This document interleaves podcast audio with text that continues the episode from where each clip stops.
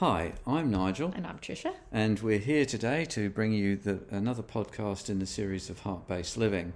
And today we're going to discuss learning, Tricia. Yeah, we thought it was interesting. I was reading something and it was saying about the importance of, keeping learning, lifelong learning. And I realised, yes, and so many of us realize the value of it, the benefit of it, and we tell ourselves it's important to keep learning and to keep growing.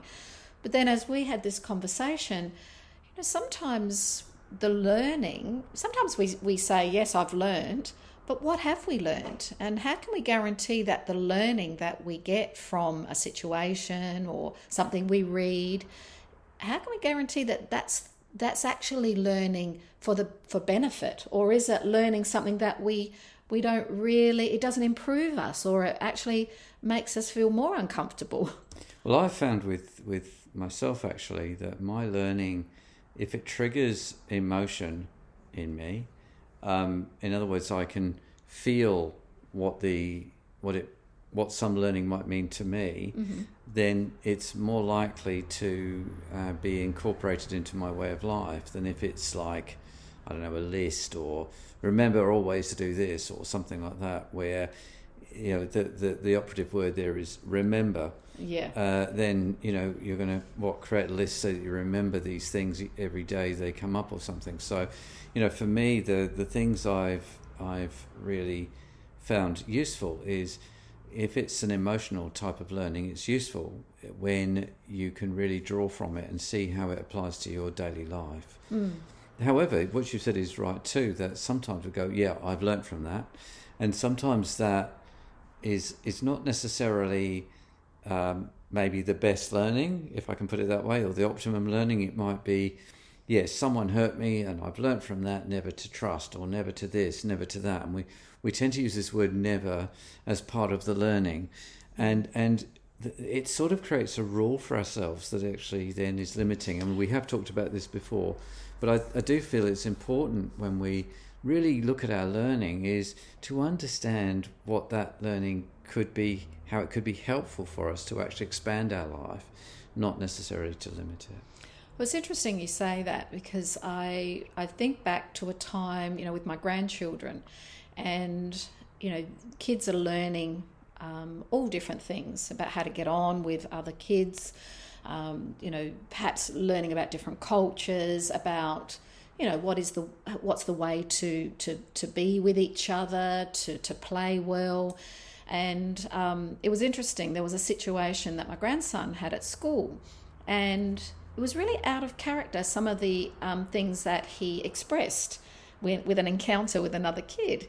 And my daughter told me about it, and she was really horrified. And I realised in that moment what a gift that was that because he actually expressed what it was that he had learned through, we don't know where, but he had gathered that the way to deal with this was to say something that wasn't actually very nice. And so she actually discovered that some of the learning he had got from wherever wasn't actually accurate, or wasn't really reflective of what his truly was the situation. So the fact that he expressed it showed, whoa, isn't that powerful to hear what some of those learnings are? And she had an opportunity to really chat with him and say, well, actually, and she could talk through what he actually felt and what that meant, and then shape that learning in a different way. Well, we can choose what we want to learn from something, whether it's information. I mean, we know from the pandemic that people have chosen to follow particular social media statements about it, and then believe those in a way that governs what they do next. So, what I would say about this learning is I've realised how much of a choice we have in it to really feel what feels right for us in it, and to make sure that this, as you say, this learning is right. When I was young, if I remember, I had some people at school that upset me, and my parents turned around and just said, well, ignore him. And it's like, well, how long for? It's like, well, just don't talk to him again. And so I was like, oh, okay. So I went to school, and it's very difficult in a class to actually ignore a person all the time. And I realised that that's actually what they did with me. So when I did something wrong, I would just get shunned for a few days. And so I realised that I hadn't actually, that wasn't the right learning. Someone upsets you, you ignore them.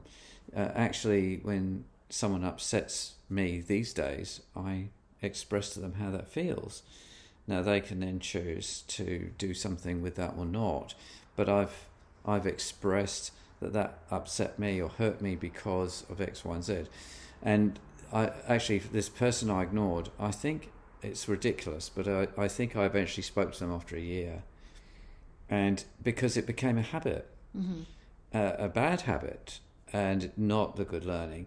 And when I eventually spoke to him, of course, I realised that I just built this brick wall, and I didn't see him, I didn't register him and whatever, but I hadn't actually given him the opportunity to understand how I felt, and it could have been resolved very quickly. So I'd actually, from that, realised how my choices about learning came down to looking at really how it feels and expressing that properly. So I suppose if deep inside you're feeling right, like, you know, this doesn't sit well with me, or something's not really helping you in your life, it sounds like to me that was a bit of a trigger to go, oh, look, to actually look at it, at and realising what you had learned perhaps wasn't a learning that was helpful for you. So I suppose when we look at, you know, we often say just generally, you know, oh, you know, keep learning. But in this instance, if you were learning, ignoring even more and even more intensely, it could have been moving you away from anything that's beneficial or anything that's getting you to grow. So I suppose, you know, it's not just learning, it's what are you learning? And so is it learning that is isolating you? It is it is affecting your relationships in maybe a negative way, or it's stopping you from living your life or doing the things you want to do, or if it's learning that's telling you you're no good, or it's learning that's, you know, creating any form of negativity, we have to wonder, is that actually, you know...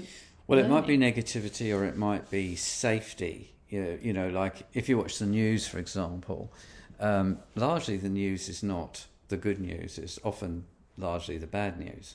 So we only hear about things that go wrong, that get more expensive, that you know, cause pain in some way or other. And because of that, you could conclude, listening to the news, that better not go outside any day, because... you know, there are murders in Adelaide or wherever you live, or there's a car accident, or there's a plane crash or something. But, of course, we don't report the 99% of daily life that goes well. So our learning from the news might end up being very negative. So it's quite important that we, you know, it's good that we want to know what's going on in our world. But it's also good that we understand the balance of that, so that our learning is, oh, that's interesting that that's going on. What can I learn from it? What can I do with that? But not necessarily to conclude something that becomes more limiting on our life. Oh, it's not safe to go out. Actually, it is, generally speaking. Well, actually, you know, you really brought up a good point in terms of probably even thinking about or wondering, what are you surrounded by? Because really you, in your environment is where you are absorbing that learning, what you're hearing, what you're feeling, what you're seeing.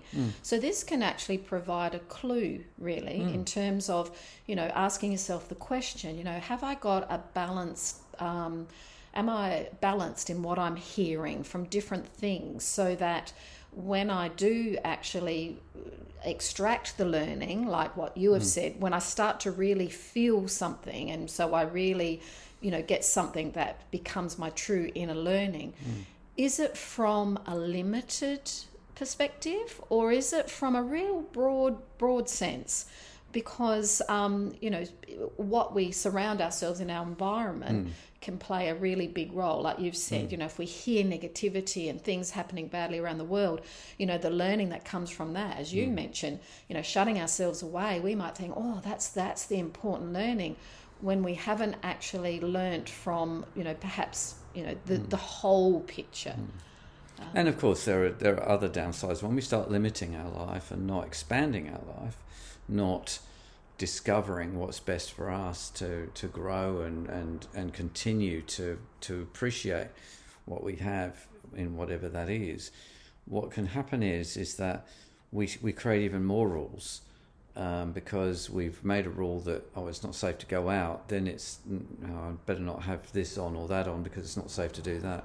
And actually there is a, if you like, an alternate happening that's going on by us doing less, and that is we're not exercising as much. So we might actually end up suffering more because we've limited ourselves in one way, thinking that that's quote marks safe, and actually now we're not nurturing our heart, mind, body, spirit in the ways that are needed to be wellness and well-being. And really ultimately wellness and well-being are the things that lead to our happiness, feeling worthwhile, and all those things. Well, I suppose when, you know, sort of in chatting about this, I'm just sort of, you know, getting this sense of, we talk about, you know, how we are feeling, and quite often it's quite challenging because some of the things we're feeling because of what we're exposed to. So how do we differentiate between, you know, feeling because of what is being exposed outside of us, and then the feeling that is truly what's within us?